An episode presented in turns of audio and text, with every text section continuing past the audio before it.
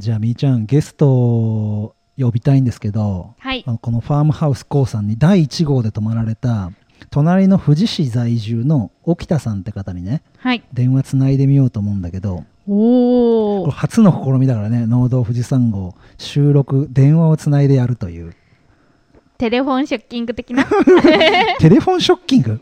あのいいともの？いいと思うあー次のゲストを決める時の、うんうんうんそんな感じでやる、うんちょっと惹かれる気がするんだけどいいかな。でちょっと沖田さんに電話してみようと思います。はーい。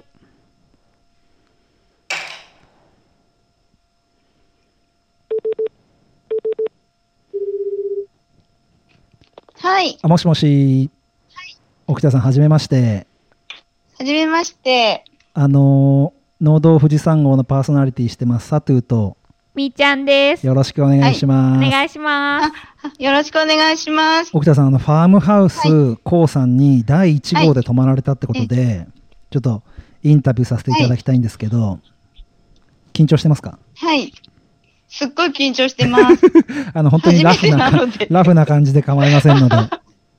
あのーはい。もう率直にうん。ファームハウスコウさんに泊まってみての、あの印象というか感想、いかがですか、はい。あ、まず、あの、一言で言う、ええ言いますと、はい。まず洗練されてる、あの、農家民宿さんなんですけども、うんうんうんあの、新築ということで、ええ。あの、とても洗練されていて、ね。あの、内装もとても素敵で、ええ。綺麗、清潔、うん。うん。それ、それとあと、赤池さんの、うん。あの、キャラクターが、あの、私と妹ええが泊まったんですけども、はいはいはい。あの、実家に泊まりに行ったような、うん。そういうような感じですね。うん。アットホームな感じで。こうん、アットホームでね、あの、お母さんの家に行ったみたいな、うん、そういう感じでした。ううん。はい。うん新しいっていうことであの今回あの、はい。農家民宿で古民家ではないっていうのが珍しいと思うんですけどあの来てみて、はい。こうさんのここがうん一押しだなって思うところを教えてもらってもいいですか、ええ。ああ、はい。あの、それ、ぜひ私が、あの、皆様にお伝えしたいことがありまして、あの、まあ、日本中っていうか、まあ、世界中の方に、あの、お伝えしたいの、まあ、そこの、こうさんの、あの、立地なんです。農家民宿こうさん。はい。はい。それで、あの、私、あの、富士山麓に住んで、もう半世紀以上なんですけれども、え特にこの地域では、あの、富士山、えはい。あの、世界遺産登録ということで、ええあの、富士山の女神っていうのを、あの、まあ、皆さんご存知だと思うんですけれども、そのこの花咲夜姫様っていうのが富士山の。女神なんですね。ええうんあと、お姉様の岩永姫様っていうのもいらっしゃるんですけれども、うんうんまあ、そこのあの、高さんの立地が、うんあの、山宮浅間神社。はい。もう本当隣と言ってね、歩いて本当にもう、何分ってはいはいはいうそうですね。距離。それ、え、それと、あと、あの、国道469号線をええ少し行けば、村山浅間そうで神社。すね。うん。もうね、その立地は、うんもう私、日本中、世界中の方に大きな声で伝えたくて、で、そうですねあの、よしこさん、うん、よくね、そこにね、あのね、民宿をね、オープンしてくださいましたって、私、本当にね、すごい嬉しいんです。もう沖田さん、これ、うん毎年泊まりに来る勢いですね。沖田さんが。毎年どころか、私もね、毎月行ってますから、何回も。あの、ピザも美味しいんです。ああ、ピザですか。よしこさんが作ってはいるピザ。はいはいうん。そうですかピザも美味しいし、うんピザにね、あの、つけてくださるサラダ。ええ。うんあの、畑からね、すぐ取ってきてくださって、はいはいはいあの、出してくださるね、サラダがまた新鮮で、やっぱそういう農家民泊ってやっぱ、うんその畑から取れたものを食べれるっていう喜びとか、ご自身でも取られました、うんそう。はい、妹と、はい、あの、農業体験で、はい。え、あの、させていただきました。はい。そういうところがやっぱ農家民宿のいいところですよね。そうです。じゃあ、あの、最で後、あの、ごめんなさい、ええ最後に、あの、はいええ、よしこさんも聞いてるんですけど、あの、はい。沖田さんの方で、あの、はい。これから来てくださるお客様にですね、はい。ファームハウスコーさんの PR を最後にはいいただいてもいいですか、PR ですか、うん。あの、とにかく、あの、実家、実家に帰ったような気持ちで、はいあの、ゆっくりできる。あと、富士山が、はい。え、晴れていればもう富士山が窓の外に堂々とドカンと見えると。もうとにかく一度ね、あの、来ていただきたいなって、もう地元の人間として、とにかく一度来てくださいねって、はい、お伝えしたいです。ありがとうございます。あありがとうございます。うんまたあの、どこかでお会いできることをコロナが収まりましたら楽しみにしておりますので、はい。またよろしはい。くお願いします。はい。はい。よろしくお願いします。はい。ありがとうございます。ありがとうございます。ありがとうございました。はい、どうも。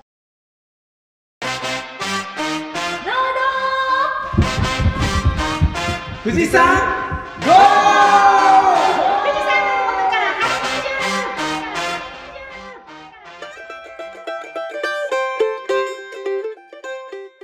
農道富士山号は富士山のふもと静岡県富士宮市の4人でお送りします。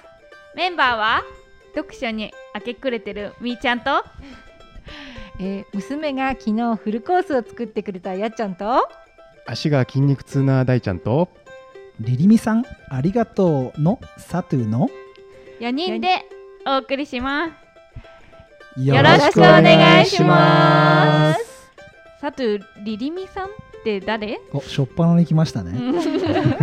あのね、リスナーさんなんですよ。うん。僕、ツイッターで、ぶどうの苗を去年11月に買ったんですけど、うんうん。クイーンニーナっていう赤系のブドウを買ったはずなのに BK シードレスっていう巨峰系のブドウの苗に変わっちゃってるかもしれませんっていう通知が来てうん。お電話したらねたかが5本なんだけど最初の業者さんの反応が実をつけてからじゃないと苗が間違ってるかわからないのでって言われたわけ。うん。そうするとさ1年2年時を損するわけよ。うん。5本送ってくれればもうすぐに植えて例えば来年実はつけれなくても、うん。再来年実がつけれるわけよ。確実にクイーンニーナを。うん。だけどそこ赤系のブドウの畑にしたかったから赤系しか植えてないんだけど BK シードレスって来ちゃうとその巨峰系だからまあ黒系と言われるブドウになっちゃうわけだよね、うん。時間取り戻せないじゃん、うん。っていう感情をツイッターに上げたの、うんうん。したらリリミさんがダイレクトでうん。メッセージしてくれて、うんすごい心配してくれて、知り合いの方で葉っぱの形とかあの伸び具合とか写真を送ってくれればその人何の品種か分かりますから、うんうん。手伝いますよなんて DM で連絡くれて、うんへすごいありがたいな。やっぱポッドキャスト界のリスナーさんは温かいなーなんて思ったのでリリミさんありがとうございました。よかったねさとうん嬉しかったです。ポんッドキャストやっててよかったなって思いました。やっちゃん娘さんにフルコース？羨ましい。えー。なんかねあなんか私8月1日が誕生日なんだけど、うん。一応誕生日の祝いだったみたい。え？すごい時間差が？す1ごヶ月い時間差あったんだけど、ええ。うんうんでもなんか急に作ってくれて、うんうんうんちょっと感動してねほろりと来ちゃいました、えー。ほろりと来ただけ？来ただけ。ほろほろり ほろり泣いちゃいない。泣かないのか？ちなみにフルコースは何のフルコースだったんですか？それがねなんかねトマト？トマトのスープ、うんトマトのなんかとニンニクのスープっていううんのと、うんうん。なんかアボカドとサーモンのなんか前菜みたいなの作凝って。でなんかね魚のなんか魚のメインディッシュ？うんへおしゃやれっぱ普段やっちゃんが美味しい料理を作ってるから娘さんも見てそういうおしゃれな料理を作れるんだなって。いやーフルコースってなんか作ろうなんて思ったことないから、うんいやできるんだなと思って、うんうんなんか楽しくなっちゃった、なんかやっちゃんの娘さんだと当たり前感があるけどね。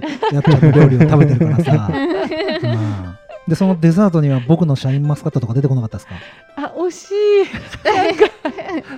惜しかったなマロンでしたなんだかマロンだったか。もう栗のうん。季節でしたね。おしゃれ。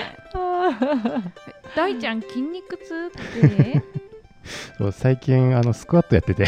え？えー。そう10月にちょっと自転車旅行する予定なんで。出た。自転車旅行って どこまで？俺知ってるぜ、いやじチャリで行くわけじゃないですけど、うん。あの自転車乗りの聖地のあのしまなみ海道に今年もまた。あ行ってくるんでちょっとバテないように今のうちに足を鍛えておかないといけないと思ってやり始めたら早速筋肉痛で。うんしまなみ海道ってどこ？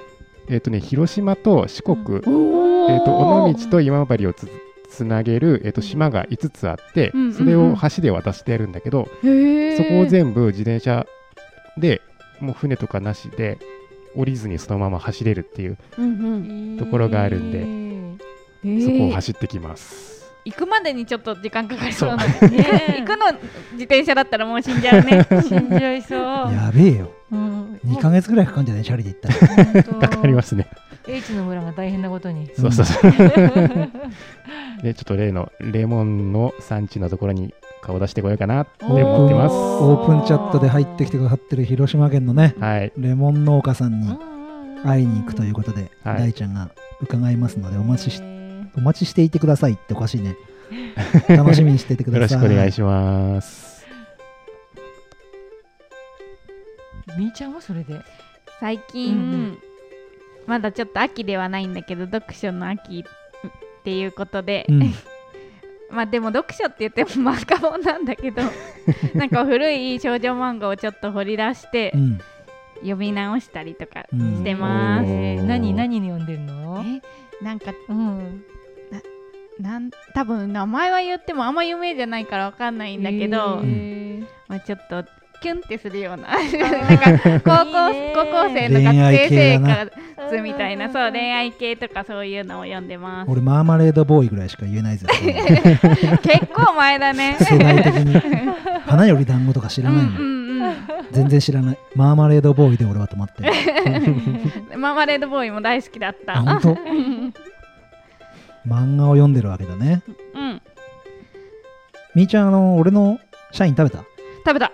どうだった？甘かった。甘かった。すごい甘かった。味は負けてないでしょ。なんかね、うんうん。香りがいいそれでやっぱそうでしょ、うん。なんか私ねなんか続けてあの後、うん。あのシャインマスカットをねちょっといただいたのがあって、えあの大きさはちょっと大きいやつだったんだけど、香りはね佐藤のやつの方がね、うん。良かった。やっぱね粒が大きいとん。水分量増えるんだけど、うん、流通に乗る関係かねやっぱうんマスカット香がねうん、薄かったりするんだよね。木で熟した方がうん、うん。本当に熟してくると黄色くなってくるんだけど、うん、それぐらいのがねうん。やっぱ美味しい、そう思った。なんか甘さは全然変わんない、うん。糖度的にはすごい甘くて、うん、なんかあれ一つでぶどう飴くらい甘かった。本当に糖度が高いなって思った。あとはバランスだよね。その酸うんうん。ぶどうだからさ酸味と甘みと香りの、うんうんそこら辺は木が大きくなっていけば追求できるかなとは思うんですけど、さあみーちゃん今日は？今日は富士宮市の山宮という場所ですね。農家民宿うん。っていう初めてのゲストの方なんですけど、うん。ファームハウスコウさんのお話を伺っていきたいと思います。それではメインディッシュへ富士山ゴ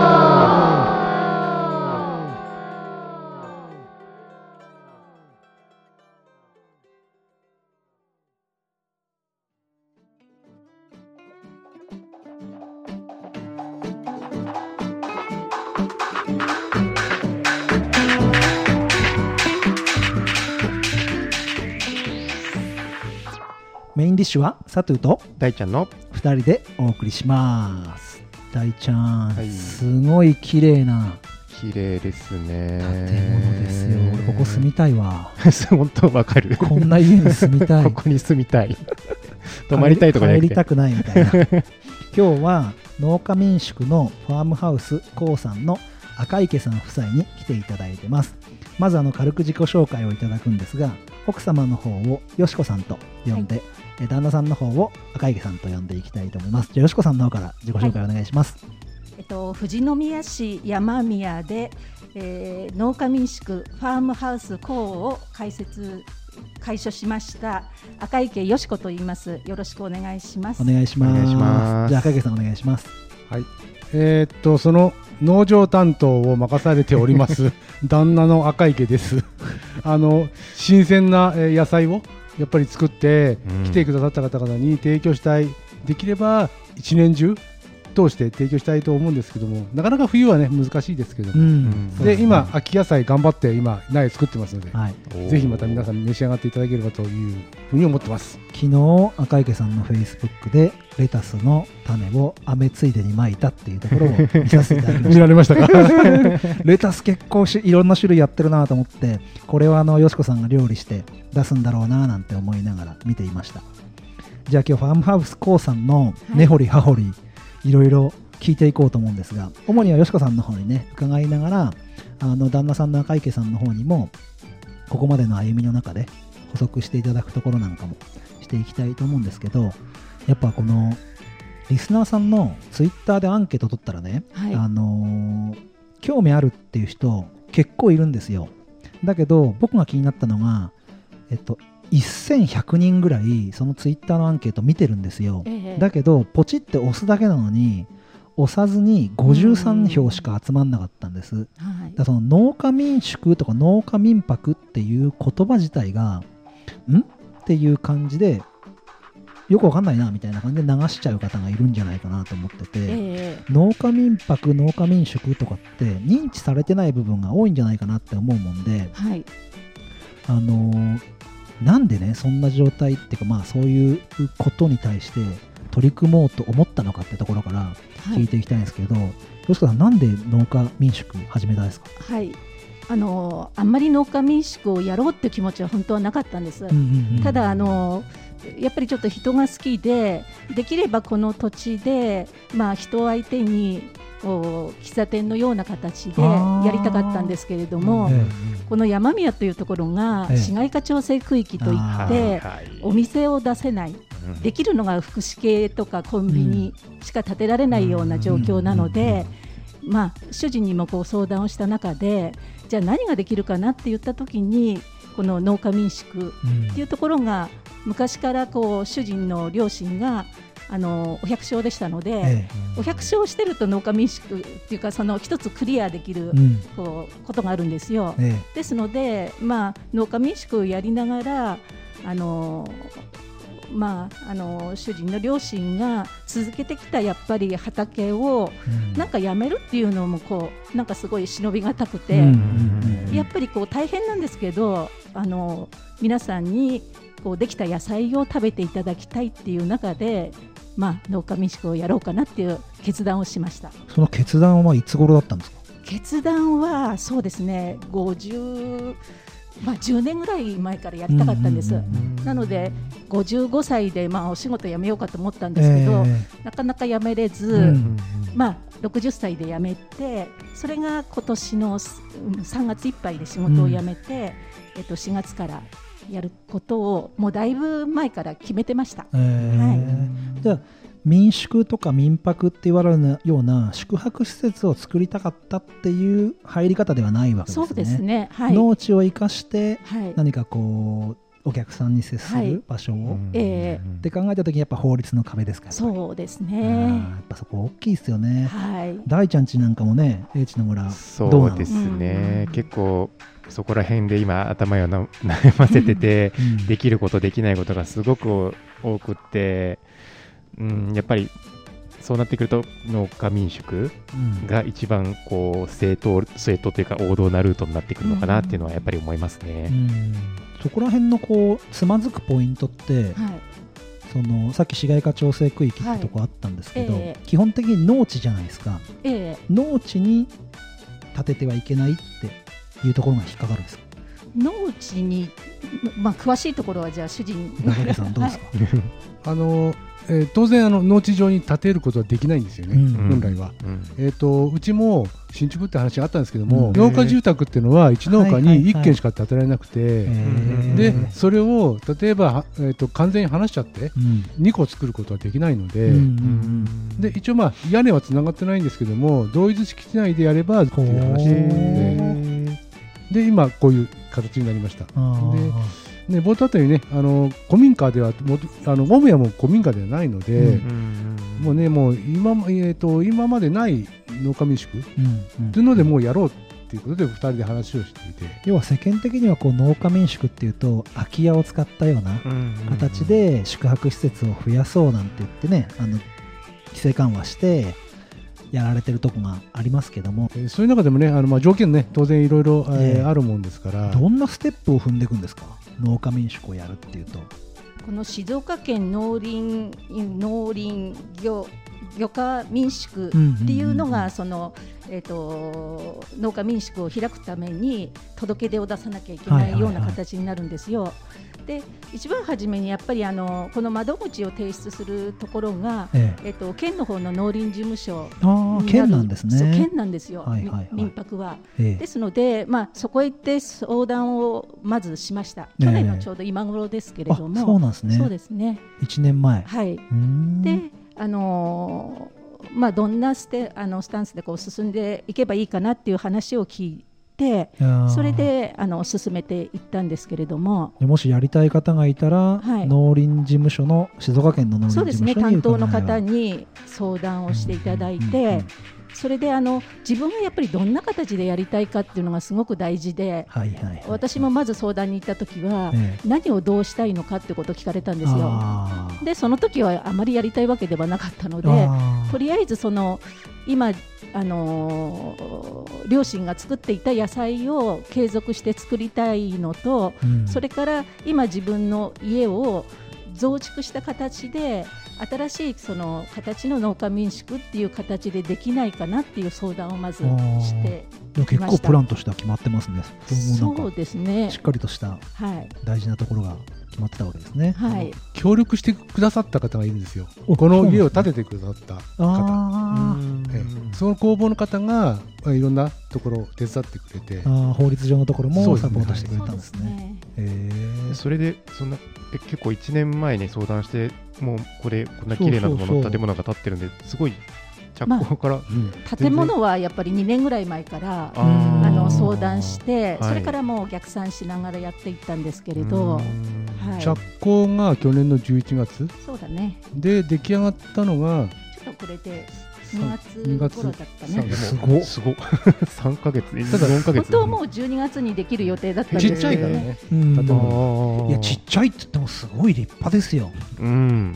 えなんかへ変に変なところでこうなんていうんですかね。やっぱりこう例えばこう屋根だけはヒノキにしてほしいとか、それからちょっと屋根屋根じゃない。壁だ屋根壁だ。壁か。そうか。で屋根はこう吹き抜けのようなはい。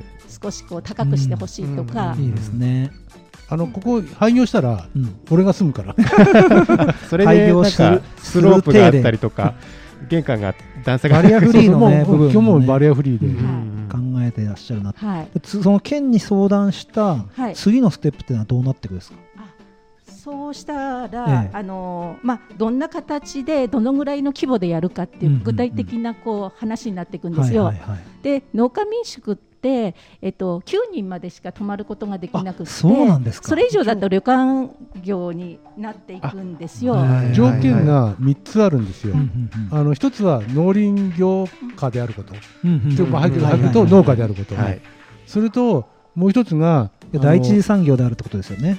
そうそうそうそう、ね。うん。あと,、えー、と駅務を提供する。駅務って難しいけど、はいはいはいはいはい。例えば体験をさせるとか、は例えば、ね、あ農産業を体験させるとか加工品うんの製造担当、えー体験させるとか、はいはい。地域の伝統文化とか、うん。そういうものを体験させるとかっていうのが駅務の提供らしいんですよ。うん。まあ、ただ単に止めるだけじゃなくてってはい。いう、ええ。ですから必ずなんか何かを体体験してもらうところが入るってうん。いうのが本来なんですけども、うん。あともう一つは小規模って今、えー、と言ってた国以下っうんうんていうふうに定められているらしくて、そう言ってましたね。うん。ただ9人までしか泊まれなくうんて、うんうん。10人以上になると逆に旅館。要は観光業になっちゃう。そうなんですね。で、はい。1畳3.3平米に1人って決まってるんですよ。ああだから面積も決まってくるわけですね。だからうち,、うんうんうんちのね8ところ8畳なので4ここ人って決うまってん。あ定員これあの今建物の話とかね あの広さの話なんかしてるけどリスナーさんなかなか耳で伝わらない部分もあると思うんで あのオープンチャットとかフェイスブックに、うんはい。内容を上げていくんでぜひあの見たい方はオープンチャットに入ってきていただくか、フェイスブックの方を辿っていただければ見れるようにしておきますので、ぜひ景色を見ていただきたいなと思います、すいません話終わっちゃってすいません、はい。えっと、あとあの普通の古民家うんみたいなとこ仮に使ってやりたいっていう方の場合には、え当然できるんですけどえも、その時にはどこに泊まってもらうのかっていうことと、うん。あとはお風呂とトイレうん。とかっていうのは当然なきゃいけないんですけども、でもそれは家族と共用確か形になるああそうなんですか、えへえ。ええっとうちのとこう離れみたいになっていて台所がついてるんですけどもこれは台所じゃないんですよ、はいはいはい厨房なんです厨房。うん。料理提供する場所そうです。だから本来はあのね来た人が勝手に作る使うっていうわけにいかない、うんうんうん。ことはいかないんですけども、そういういろんな細かいところの縛りなんかも県で説明を受けたんですか？うーんそうですね。あとはその民宿にもいろんな形があって、うん。例えば泊まるだけあとは食事を提供するとそれに付け加えて飲食業の形の届けはい。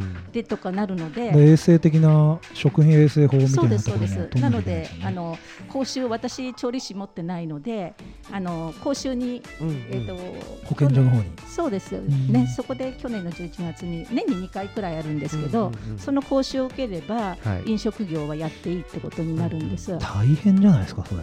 うん逆にそのそれを選べるんですよね。だからあの提供しないで逆えに、あの泊まりだけをやるとか、うん。はい、あと外でどっか食べてもらうとか、そういうこうお風呂もなかったら、はい。近くのところに温泉があればそこで入ってもらうとかっていうのをこはい。はいはう選ぶことはできるようです。へえじゃあそういう柔軟な部分もあるけども、うん。まあ、9人とかっていう面積とかっていう縛りの部分はあるわけですね。はい、ちなみにあの関係する法令は5つ大きくあるんですよね。はいはいはいはい。えっ、と旅館業法。はいはいはいはい。法律。で、うん。それは旅館業法の中の、えっと旅館旅館には相当しないよっていうそういうはい農家民宿には証明が必要なんですね、あと食品衛生法、はい。はいさっきやった、あと都市計画法、都市計画法。はい、結局は市街化調整区域内に本来はそういうもの建てられないっていうことになっているので、うんそちらの、えっと都市計画法の許可も得る。はい。うん。いや条条例ですよね。そうですね、はい、あとは消防法。ああはい。これも結構そう大変かで、確かについてますね上にそうなんです。これがやっぱり4.5畳ぐらいの広さのところに1個つけなきゃいけないので4個くらいついてるんですよ。天井に。天井に。え二坪で一つぐらいついてるとこれが煙の検知器ですよね。なのでこれが4つぐらいついてて、えそれでえっとまあそれをつけるのにもお金がかかったんですけえど、うん。あと1年に1回必ずそれの検査、はい消防署の検査消防から委託されたところの業者さんがうん。検査にまた入るんですよね、だから知らないところでお金が結構かかる、うんうん。一応そこはあの建築してくれくださったところも知らなく分かんなくて、あー。で一応簡易なものをつけてくれたんですよ、はいはいはい。でそれでいいと思ったらダメって結果的に言われてまた後であのそういう専門業者さんにつけてもらって消防の検査を受けた。それも県農林に相談するんですか？えっと市です。それは市え市です。市の消防。消防の方。で最後にあの建築基準法っていう。はいはいはい。はい大きくはその5つをクリアしていかなきゃいけないっていうことなんですよね、じゃあ基本的にこう農地に建物を建ててっていうよりはもともとあった建物の増築をしていく中でその増築する部分の基準がその5つのものにのっとっていればまあできちゃうとそうですね。だからもともとある古民家をやるっていう人はかなりこう難しくなりますよね。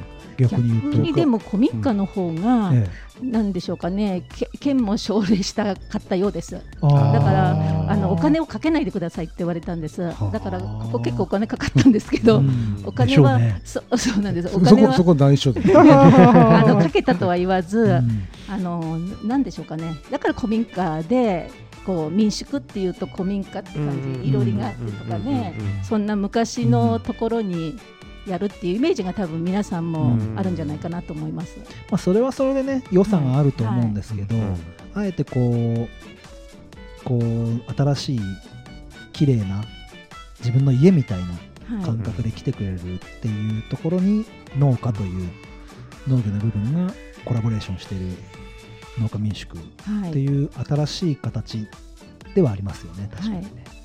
うーんやっぱそこら辺が去年の11月ぐらいに相談に行ってもうちょっと早かったですね。あ去年の9月ぐ今頃ですね。8月9月頃にはい相談。はい、で11月着工して、ね着陸の準備を進めていってね。で,、はい。いつオープンの予定だったんですか、えっともう主人と話をしてて、えもう今年の5月の6日はいはい、対案なのでそれだけでとにかくオん。ープンするっていうことをえ考えてたので、ええ。もうオープンはしたんです。えはい、名目上ね。形上。ただそのもうコロナが本当にもう最盛期の時ですで、ね。あまりこう PR も自分自身したくなかったし、うん。ただいろんなこう方が教えていただいた中でじゃああの自分の中ではもうあの昼間のランチも提供しようと思った中でもうピザランチをしようっていうのは結構この半年ぐらいこう決めてたんです。なんでピザなんですか？ピザ結局あのピザを焼くために4ヶ月ぐらい頑張って1日おきぐらいピザをずっと焼いてたんですけれども、うん。だから1が2月から本当に4月ぐらいまではずっとピザばっかり焼いてたんですけど、日本、多う分ん、日本的な料理は風とかでやるとやっぱりコストが高いだろうし、いつも同じような料理を提供できないと自分の中私あんまり料理上手じゃないので。それよりもこうなんだろうかな。素材を使った野菜野菜を使った中で確かに確かに。サラダとかね。それからピザに入れる野菜とかを、なんだろうかな。新鮮なものを使える。和風ってそのままじゃサラダ出せばいいいいじゃないじゃないですか。確かなのでもう手手を加えなくてもいい簡単な まあ素材の味を楽しめる。今いい風に話してたのに赤池さん。そうですね。ちょっと切られましたけどね。そうそういう攻め方をするからはい。なんつって、ただでもあの自分なりにはいろいろこだわります。あの、結局そのピザランチも野菜のスープとか出して、それからまああのピザを出してそれからサラダを自分の家で採れたサラダを出してそれからピザを出してで野菜ジュースこだわったんです。うんうんなので野菜ジュースを年間通していろんなジュース作ろうっていう形で、じゃあ2月3月とかはもう本当にピザばっか。そうです。毎日食べて。赤池さんも食べて。どれがいいこれがいいっつって。でもで大大ちゃんもきっとわかると思うけど、はい。ね、やっぱ素材が良くなければ美味しいものって作れないんだよね。作れないです。ね。きっとプロはん。ちょっとまで素材悪くても味付けでごまかすことができるけど、素人だからこそやっぱり素材が良ければやっぱり簡単なものでも美味しいもの作れるんじゃないかなって俺も思うんだけどね、うん。それがだって農家民宿の良さですよね。そうですね、うん。新鮮でうね。ん。で目の前にあって自分で取ったものってまた美味しさがねはい。上がるじゃないですか。はい。でえっと5月の6日オープンで、はい。まあ、ピザの準備をしたとええええ。でコロナ来ちゃって、はい。実際その予約なんかははい。事前にあったですか？もうその時はなかったです。それでもう5月の、まあ、オープンした時には本当に知ってる方がお花届けてくれたりとか、えー本当にこっちから PR ってしなかったんですけど、うんまああのーいろんなところで知り合った方がじゃあピザのテイクアウトしたらどう？って言って富士宮のそのテイクアウトのあのところにはい。載せうんてくれたりとか、それからそのピザランチの方が逆に6月ぐらいから本当にこう結構来てくれるようになったんですよ。なので本格的に泊まりの方をホームページを作ったりとか泊まりが入ったのは6月以降です。うん。今ここまで要は6789、まあ、4ヶ月経ってないぐらいですけど、はいどうなんですかお客様の入りは、そうですね。泊まった方は本当に片手くらいで、うん。まだ6組くらいです。まあ、なかなかね宣伝する側も宣伝しにくい状況にあります。しそうです来る側もねはい、ちょっと来るっていうのも悩むし、そうですね。難しい状況ではあるんですけど、はい。はいでもリピーターの方がいるでね一人ね。もうすでに 富士の方なんだけああどいいっすね。そういう すごい気に入ってくださっ本てに。もう御年80歳くらいだと思うんだ当けにどやりがいになりますね、お子さん。そうですね。あのランチの方にも来てくださったりとか。なのでランチの方は本当にリピーターさんが多いんです。うん。なのでやっぱりこうなんだろうかな。その続けてるそのランチの内容がやっぱりそれなりに皆さん認めてくれて、うんうん。やっぱりこう1回で来なくなっちゃうよりは、はい。い、いから来てくれるんだなっていうのがうん嬉しいです。うん。確かにねそうやって H の村もそうだけどリピーターの人のうん。感覚とかうん嬉しいよね、そうですね。やっぱりうちもね毎週来てくれるお客様とかいるんで、うん。やっぱそういう人がやっぱここに来るといいんだよなって言ってくれるのが一番嬉しいんですよね。大ちゃん今から自分でさ、はい。あそこに宿泊施設つけて 民宿やりますって言ってさ、はい。うんお客さん来てくれたら相当嬉しいでしょ？嬉しいですよ。ねえ。うん、そういう感覚で準備をし始めたらリピーター来てくれてうん。実際お客さん招いてみてこうやりくりするわけじゃないですか。お客さんと実際にはい。こう一日の流れをコーディネートしてはい。やっていくじゃないですか、ええ。どうですか？お客さん来て実際イメージしてたものと。あなので、まあ、今、校の方の休みが火曜、水曜にしてるんです。よ。はいはいはい。ですので、宿泊って結構、勤労で泊まったりとか、日月で泊まるのがあるじゃないですか。なので、まあ、それだけの意味で火水を休みにしたんですけど、あの週末泊まっていただくとやっぱり主人に手伝ってもらえるし、そうすると私が夕飯作ってる間にあのこの辺の村山神社とか千家さんとかうん。小森さんとかいろいろこう案内してくれるので、うん。あそれはすごい助かってます。あー。はじゃあ本当夫婦二人三脚で。ですね。もあとあの農場部門としてはあの時々お客さんにいろんな農産物を売りつけるという。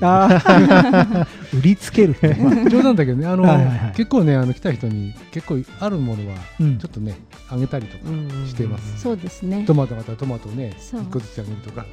きゅうきゅうりとかはきゅうりこうなってるよとか、うんゴーヤがなってたら本当は体験なんでしょうけど、そこでゴーヤはこういう感じになるんだよとか、うんトマトがなるんだよって言えばそこで取って差し上げるとかっていう外で、自分で取ってもらったりしたこともね、うんあのやりたいって人にはやってもらったりしてるね。えこれチェックインってはい。何時からですか、うんまあ一応3時でホー3ムページには、うん。はいはい。でじゃあ次の日に？10時までですね。次の日に農作業してもいいしその日に夕飯の農作業してもいいって感じですそうですね。結構でも今まで泊まった方っていうのは朝のんびり系で、はいはいはいはい。そうするともう9時10時になっちゃうんですよね。うんなのでやっぱり来ていただいた時に入っていただいた時にあの週末であれば主人がいろいろ案内してくれたりっていう形で、そうこの前あのリピーターの方は、はい落花生が取れるようになったので、出ちょっと落花生畑まで雨だったので取りに行けなかったので、ね。私がこうできたものを自分たちちょっと蒸しってもらって、うん。で目の前であのかまどではいはいはいはい。おー茹でて食べてもらいました。最高だようね、ん。でホクホクのやつを食べるとまたいいっすよね。実際こうお客さん入ってはい。やりくりしてみたら、はい、そんなにこうイメージと変わんなかったですか？やりくりはうーん。そうですね。け結構あの夜も、うん。あのなんだろうかな。お料理をこう出す中でやっぱり8品ぐらいは9品8品9品は出そうとしてるんです、ええ私すごい。自身が。なのでそこであとピザをうん。おーと大体夕方夕飯がピザを出してそれからまあ魚かお肉どっちかメインが欲しいじゃないですか、うんうんうん。なので、まあ、主人とも少しでも富士宮の地産地消を使ねった中で、はい。まあ、お肉ならここだとか、うんっていう形で使うようにはしてます。そうですか、はい。そういうやりくりが富士宮はいろいろな特産物があるから、はい。アピールしやすいですよねうーんそうですね。肉もあるし、はい。うんもうお酒だってあるし、そうですね。まあお酒はの農家民宿は出せないと思うんですけど、なかなかね。飲食大丈夫あ OK なんですか？それ OK さアルコール出せないみたいな。そんなことはない。あないですか？飲食取ってるから大丈夫大丈夫だと思いますけどね。またそこら辺はじゃあ、うんうん。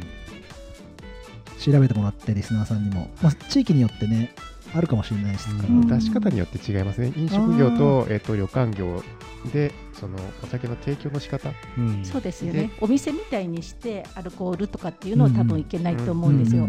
このお食事としての提供であっていうんだったら多分いいと思います。はいはいはい、うんさすが大ちゃんうんね。飲食業一応一応プロだよね。一応。一応はつくけどプロちょっと矛盾が。そうか。じゃあ自分がよしこさんとしては理想として描いてきた、まあ、スタートはねその宿をやりたいって感じじゃなかったかもしれないけど、はい。10年前ぐらいから描いて準備してきたものがええいい感じでお客さん来てもらって実現はできてるってことですねそうですね。あの 昼のランチなので、ええランチの時間ってだいたい11時から、うん結構皆さん今あの1グループしか取らないんです。はいなので4人できたらもう4人。はいあおお二人の場合はこちらとちょっとカウンターもあるので、はい。カウンターとか隅と隅で座ってもらったりとかはするんですけど本当に少ない人数でうん取ってるので、うん。なんか自分としては一日こう働いてるっていう感じよりも、うん。楽しく仕事してる仕事じゃないな、皆さんと話をしてるって感じですね。大体ね知り合いだから2時間ぐらいいるのうん、でも知り合いじゃなくともなんか本当にのんびりできるんですって静かで、うん。なのであの音楽もかけずして本当に静かな中で食べていただいてます。自分の時間を過ごせるペンション別宅みたいな感じで来てくれるわけですね。ね。僕だってここ来たの2回目ですけど、はい。なんかもうすごい落ち着けます い光の当たり具合とかねうん。木のぬくもりとかねいい形で。そこでね寝っ転がっても。本当はね涼しいよ。今日泊まって帰りたいぐらいのね勢いですけど。じゃあ前編はここら辺にして、はい。あとはデザートの方で僕らの話の内容をやっちゃんとみーちゃんがつないでくれると思いますので。はい。じゃああのまだマイク準備してもらって一緒にデザートへっていうので富士山号をリスナーさんには見えませんが手を挙げてます、はい。それではデザートへ富士山号ありがとうございましたありがとうございました。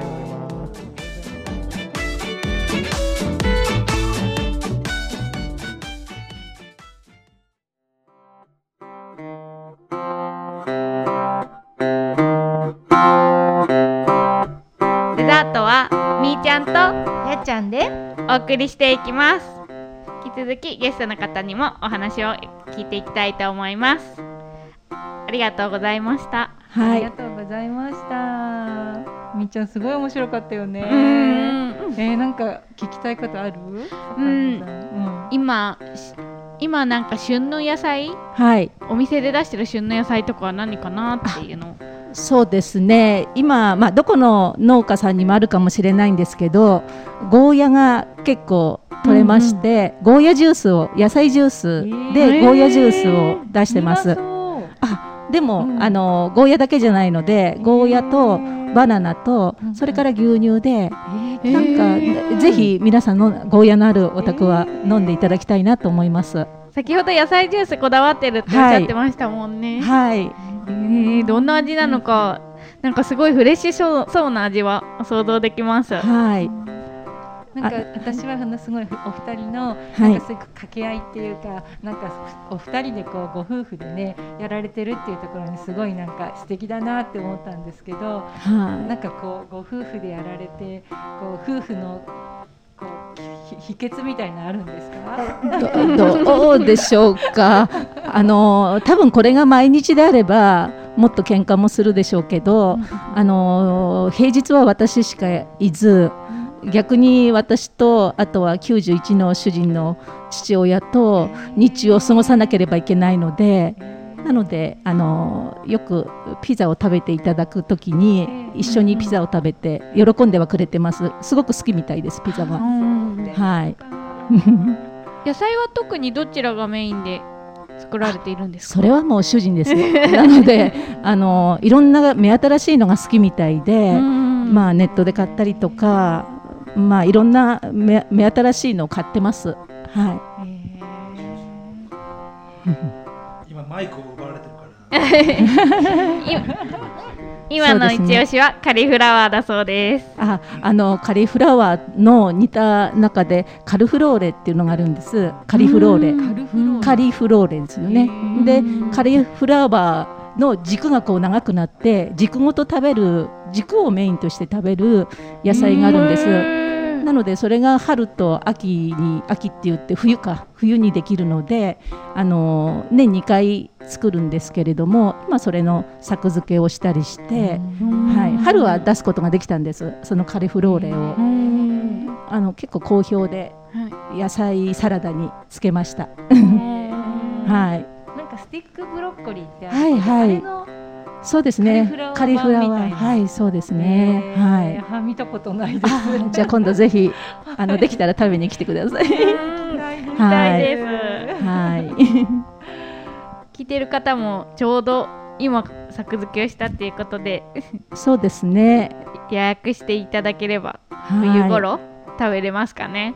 今だとやっぱりあれですかね。1月頃でしょうかね、12月？12月から1月、はい。なんか甘みが乗って美味しくなりそうですね。はい。山宮ってちょっとあの富士宮市内から少しあの高いですもんね。そうですね。この辺で300ぐらいですかね、300ぐらい。はい。なので下界から見ると多分2度ぐらい違うと思います。そうですよね、はい。だいぶ涼しいですもんね。